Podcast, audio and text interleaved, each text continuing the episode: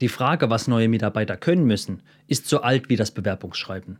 Aber was denken disruptive Firmen eigentlich darüber?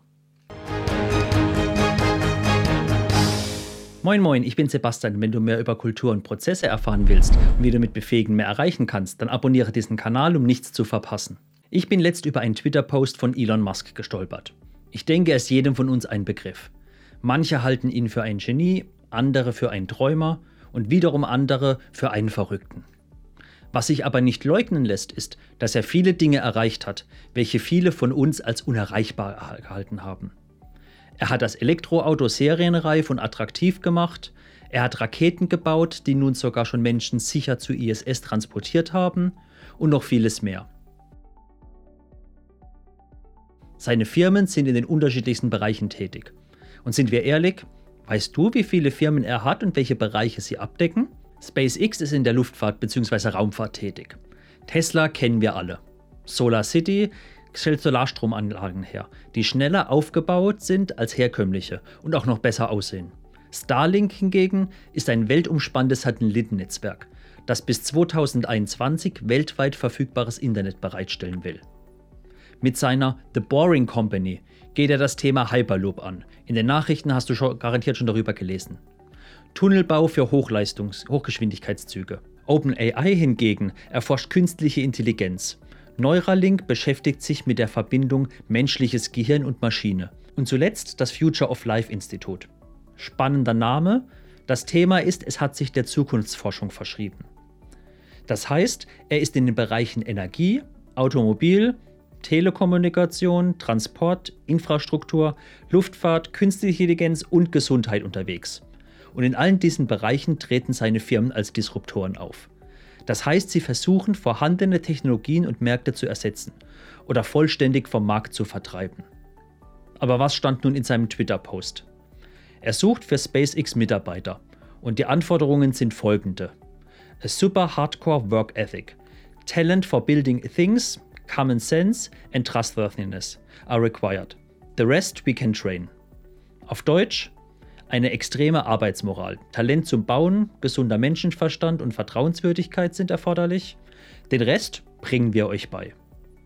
Dass es kein Zuckerschlecken ist, bei Musk zu arbeiten, hört man oft genug. Er ist permanent dabei, seine Mitarbeiter unermüdlich voranzutreiben und herauszufordern. Musk ist auch kein gemütlicher Chef. Er weiß, was er will und das fordert er auch von jedem anderen ein. Ein gemütlicher Job ist also was anderes. Aber wenn es so hart ist, warum findet er dann trotzdem so viele Leute, die für ihn arbeiten wollen? Ganz einfach, weil er sich nur die Besten holt. Klar, hier ist auch Marketing dabei und Pressearbeit, aber trotzdem ist es eine andere Betrachtungsweise.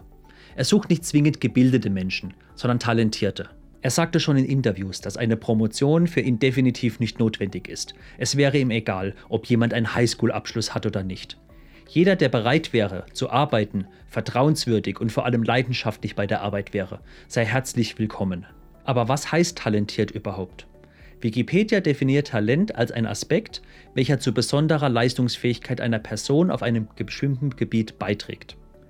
In Abgrenzung zu erlerntem Wissen und durch Übung erlangten Fähigkeiten ist Begabung, Talent eine besondere Anlage einer Person auf dem entsprechenden Gebiet vergleichsweise schnell Fortschritte zu machen sowie ein überdurchschnittliches Leistungsniveau erreichen zu können. In vielen klassischen Firmen wird aber immer noch nach dem erlernten Wissen gefragt. Allzu oft hört man Dinge wie ohne Zertifikat, ohne speziellen Abschluss bekommst du den Job nicht. Aber ist das der richtige Weg? Warum interessiert manche Firmen das Zertifikat und manche nicht? Ich behaupte, es kommt zu einem großen Teil darauf an, was man denkt, was man macht. Wenn ich nur Leute suche, die eine feste, klare Aufgabe erledigen, reicht, reicht das Wissen, wie es geht. Will ich aber innovativ sein, muss ich diesen Weg verlassen und neue Fortschritte machen. Und das bringt mir keinen Abschluss, kein Zertifikat und auch keine Schulung bei. Das kann ich vor allem mit Talent, Motivation und Leidenschaft erreichen. Und um dies zu ermöglichen, muss ich auch offen für Neues und Unbekanntes sein.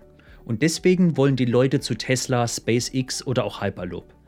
Es wird ihnen die Möglichkeit geboten, an etwas Neuem und Spannendem zu arbeiten. Und die Ausrede, dass sowas bei normalen Firmen nicht geht, zählt nicht.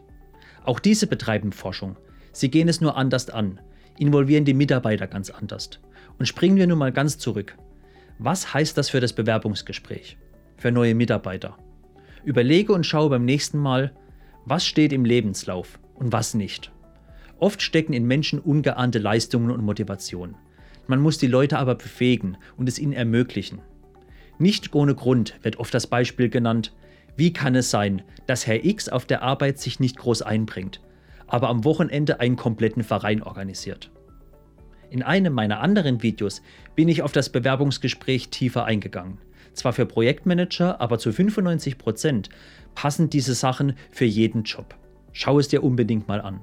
Und hat mein Video dir gefallen? Dann habe ich mein Ziel erreicht und würde mich über einen Daumen nach oben freuen. Und abonniere meinen Kanal, damit du mehr über Kultur und Prozesse erfährst und nichts verpasst.